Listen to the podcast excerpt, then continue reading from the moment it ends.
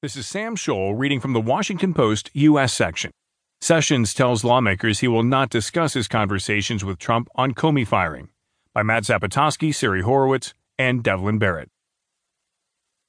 Attorney General Jeff Sessions rebuffed repeated requests from Democratic lawmakers to detail his conversations with President Trump on the firing of former FBI Director James B. Comey at a contentious oversight hearing before the Senate Judiciary Committee Wednesday.